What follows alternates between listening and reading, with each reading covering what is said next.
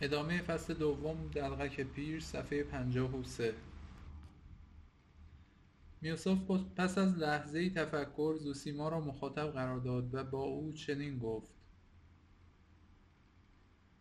از اینکه به نظر می‌رسد من نیز در این مسخرگی توهینآمیز شراکت دارم پوزش میطلبم. من تصور می‌کردم فئودور پاولویچ در حضور چنین شخص محترمی به وظیفه خودآگاه خواهد بود. لاکن اشتباه کردم و به این نکته توجه نداشتم که ممکن است ناگزیر شوم از آمدن به این اتفاق او در اینجا پوزش بخواهد. یوسف دیگر نتوانست جمله خود را تمام کند و با ناراحتی هرچه تمامتر آماده شد که از حجره زوسیما خارج گردد.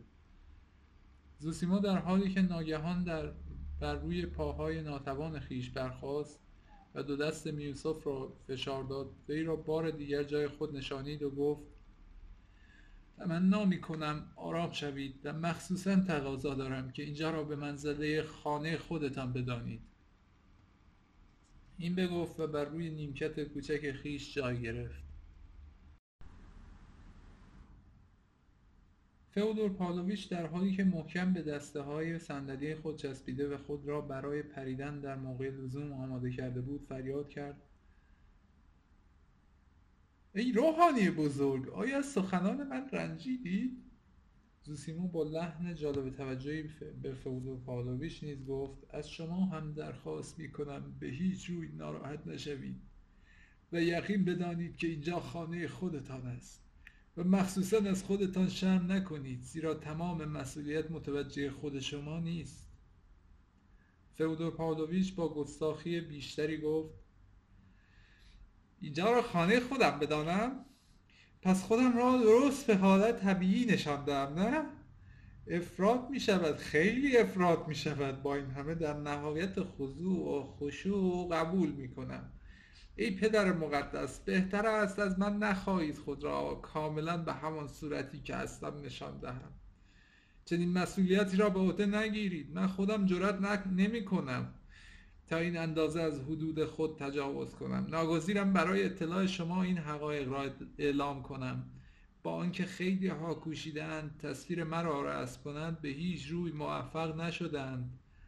زیرا قسمت اعظم شخصیت من هنوز در اعماق تاریکی پنهان است. یوسف این نکته را مخصوصا به شما خاطر نشان می کنم. اما به شما ای مرد مقدس اینطور می‌گویم مراتب ستایش و تحسین مرا بپذیرید. آنگاه از جای برخاست و در حالی که دستهای خود را بلند کرد چنین گفت رحمت بر شکمی که شما را پرورش داده و پستانهایی که به شما شیر داده است. مخصوصا پستانها. فرمایشات شما مبنی بر اینکه زیاد از خودم شرمگین نباشم زیرا خودم کاملا مسئول نیستم مانند دشنه قلبم را شکافت. قطعا اثر این سخنان را بر چهرم مطالعه کرده اید. هنگامی که من در میان اشخاص به سر می‌برم به نظرم می‌رسد که از همه مردم پستر هستم و هر کس مرا به منزله دلغکی تلقی می کند و آنگاه به خودم می‌گویم اگر بخواهم چنانچه باید مسخره پی... مسخرگی پیش گیرم چه خواهید کرد؟ من از عقیده شما باک ندارم زیرا همه شما بدون استثنا از من پسترید. به همین جهت است که خود را به مسخرگی می‌زنم. البته خجالت دارد ای پیر بزرگ خجالت دارد. بر اثر ترس و حجب است که خودم را اینسان گستاخ نشان می‌دهم. هرگاه مطمئن بودم هنگامی که در جایی قدم می‌گذارم مردم مرا به عنوان مردی با شخصیت و فهمیده تلقی خواهند کرد. آه خدای من در این صورت چقدر خوب می شدم آنگاه در حالی که به زانو افتاد گفت آه پیشوای بزرگ برای آنکه حیات جاودان بیابم چه باید کرد؟ حتی در این لحظه حساس دشوار بود حد زد. آیا شوخی می کند و یا آنکه جدا متأثر شده است؟ زوسیما نگاهی به او افکند و لبخندی زد و چنین گفت. مدت مدیدی است که خودتان دریافته اید چه باید کرد.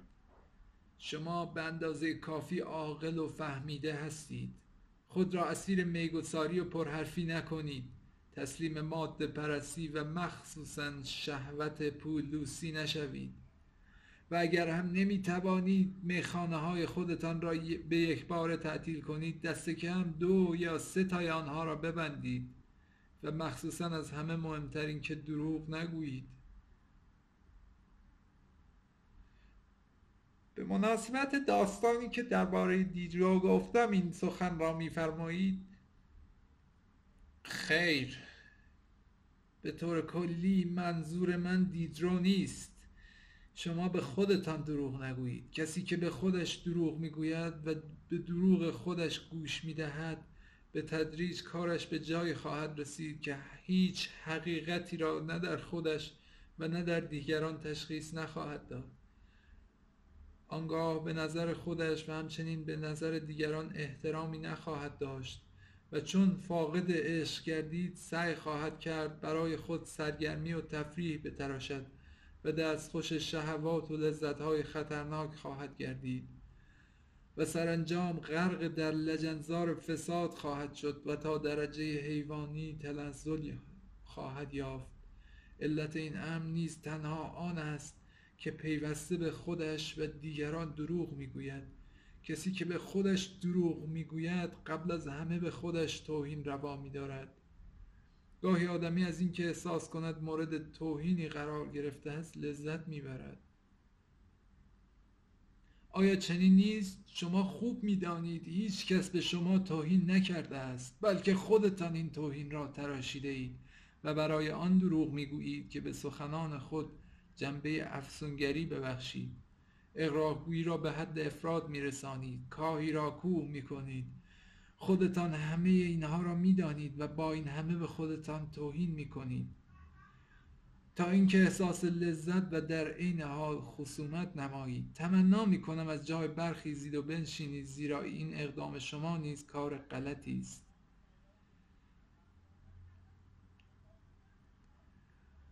آه ای مرد نیکبخت. دستتان را بدهید که ببوسم. آنگاه فودور پاولویچ از جای پرید و با شتاب دست خشک پیرمرد را غرق بوسه کرد و گفت آری آری صحیح است. از احساس توهین لذت می‌برم. تا کنون این حقیقت را از کس دیگری نشنیده بودم. اتفاقا همین است. من برای احساس لذت و زیبایی به خودم توهین می‌کردم. زیرا احساس توهین نه تنها مطبوع است بلکه بسیار هم زیباست. ای پیر بزرگ شما فراموش کرده اید به این حس زیبایی هم اشاره کنید. من این نکته را در کتابچه خود یادداشت خواهم کرد. آری من دروغ گفتم تمام عمرم و در هر ساعت روز دروغ گفتم. در حقیقت من دروغ و پدر دروغ هستم. اما تصور می‌کنم اشتباه گفتم. منظورم این است که پسر دروغ هستم. با این همه ای فرشته من درباره دیدرو نقل چنین داستانهای گاهی مجاز است. دیدرو زیانی به آدمی وارد نمی کند و حالا که برخی از کلمات ضرر بزرگ می‌زنند. ای پیر بزرگ سه سال پیش قصد داشتم مخصوصا به اینجا بیایم و در این خصوص اطلاعاتی کسب کنم. فقط به میوسف بگویید سخنان مرا قطع نکند من سوالی دارم. آیا راست است که در شرح حال زندگی مقدسین از یک امام بزرگ یک شهید نام می‌برند که چون سرش را از تن جدا کردند به پا خواست و سرش را در دست گرفت و با عشق و علاقه مخصوصی آن را بوسید و به همین حال مدت زیادی راه رفت؟ ای پدر روحانی ماجرا راست است یا دروغ؟ زوسیما در پاسخ گفت خیر راست نیست. کتابدار سومه گفت در کتاب شرح حال مقدسین چنین موضوعی نیست. منظور شما کدام شهید است؟ خودم هم نمی‌دانم. خیر من اطلاعی ندارم. مرا به اشتباه انداختن. این قصه را از کسی شنیدم. می‌دانید از چه کسی؟ از همین میوسف که راجع به موضوع دیدرو انسان براشفت او بود که برای من نقل کرد. میوسف پرخاش کنان گفت هرگز من چنین چیزی را برای شما نقل نکردم. گذشته از این من هیچ وقت با شما صحبت نمی کنم در حقیقت این اظهار را شخصا به من نکردید بلکه چهار سال پیش در مجمع ایراد کردید که من هم آنجا بودم و اینک برای آن بحث می کنم که شما با این قصه تمسخر آمیز ایمان مرا متزلزل کردید. میوسف شما خودتان شاید باور نکنید ولی از همانجا با ایمان متزلزلی به خانه بازگشتم و از آن هنگام بیش از پیش میلغزم. آری میوسف شما مسبب سقوط بزرگی هستید. این بار موضوع دیدرو در میان نیست. فودور پاولویچ بیش از پیش گرم صحبت می‌شد و به لحن تاثیرگذاری صحبت می‌کرد. لاکن بر همه حضار هویدا بود که بار دیگر مسخرگی را از سر گرفته است. با این حال میوسف سخت ناراحت شد و گفت چه ابلهی. شاید روزی چیزی گفته باشم لکن من به شما چیزی نگفتم. این داستان را برای من نقل کردند. من در پاریس از یک نفر فرانسوی شنیدم که در کلیساهای روسیه در کتاب شرح حال مقدسین چنین قصه ای را میخواندند. وی مردی بسیار تحصیل کرده و مطلع بود که از مدت مدیدی در روسیه به سر برده و راجع به آمار روسیه مطالعاتی نموده بود. من زندگی مقدسین را مطالعه نکردم و هرگز هم هیچ مطالعه نخواهم کرد. هنگام صرف شام از این قبیل سخنان زیادی راد می شود ما مشغول صرف شام بودیم. فودور پاولویچ در حالی که همچنان او را تحریک می کرد گفت آری شام می خوردید و من بیچاره در حال از دست دادن ایمانم بودم. میوسف فریاد کرد. ایمان ایمان شما چه اهمیتی برای من دارد؟ ناگهان سکوت کرد و سپس با تنفر به سخنان خیش چنین ادامه داد. شما بر هرچه دست بزنید آن را آلوده می کنید سوسیما ناگهان از جای برخاست و به همه حضار روی آورد و گفت آقایان پوزش می‌خواهم. چند لحظه باید شما را ترک کنم چون قبل از ورود شما در انتظار من بودند. سپس به فودور پاولویچ لبخندی زد و گفت با این همه شما دیگر دروغ نگویید. این بگفت و خارج شد. آلیوشا و کشیش تازه کار با شتاب وی را در پایین آمدن از پله ها کمک می کردند. آلیوشا به شدت نفس می‌زد. او از اینکه سرانجام اتاق را ترک گفته و در عین حال پیر را می‌دید که به هیچ روی آزرده تر نشده بلکه خیلی هم خوشحال است مسرور به نظر می رسید پیر به طرف راهرو رفت تا منتظرین را تبرک کند.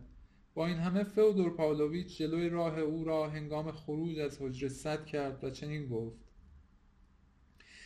ای مرد نیکبخت اجازه دهید بار دیگر دست شما را ببوسم. آری با شما می شود هنوز صحبت کرد. شما خیال می کنید که من همواره دروغ می گویم و مسخرگی می کنم بدانید تنها قصد من این بود که شما را آزمایش کنم. می‌خواستم بدانم آیا می شود با شما زندگی کرد و در کنار زهد و تقوای شما جایی برای وجود پست من یافت می شود اینک من مهر سکوت بر لب می‌زنم. و به طور قد خاموش می شوم می نشینم و سکوت اختیار می کنم میوسف حالا نوبت شماست. صحبت کنید.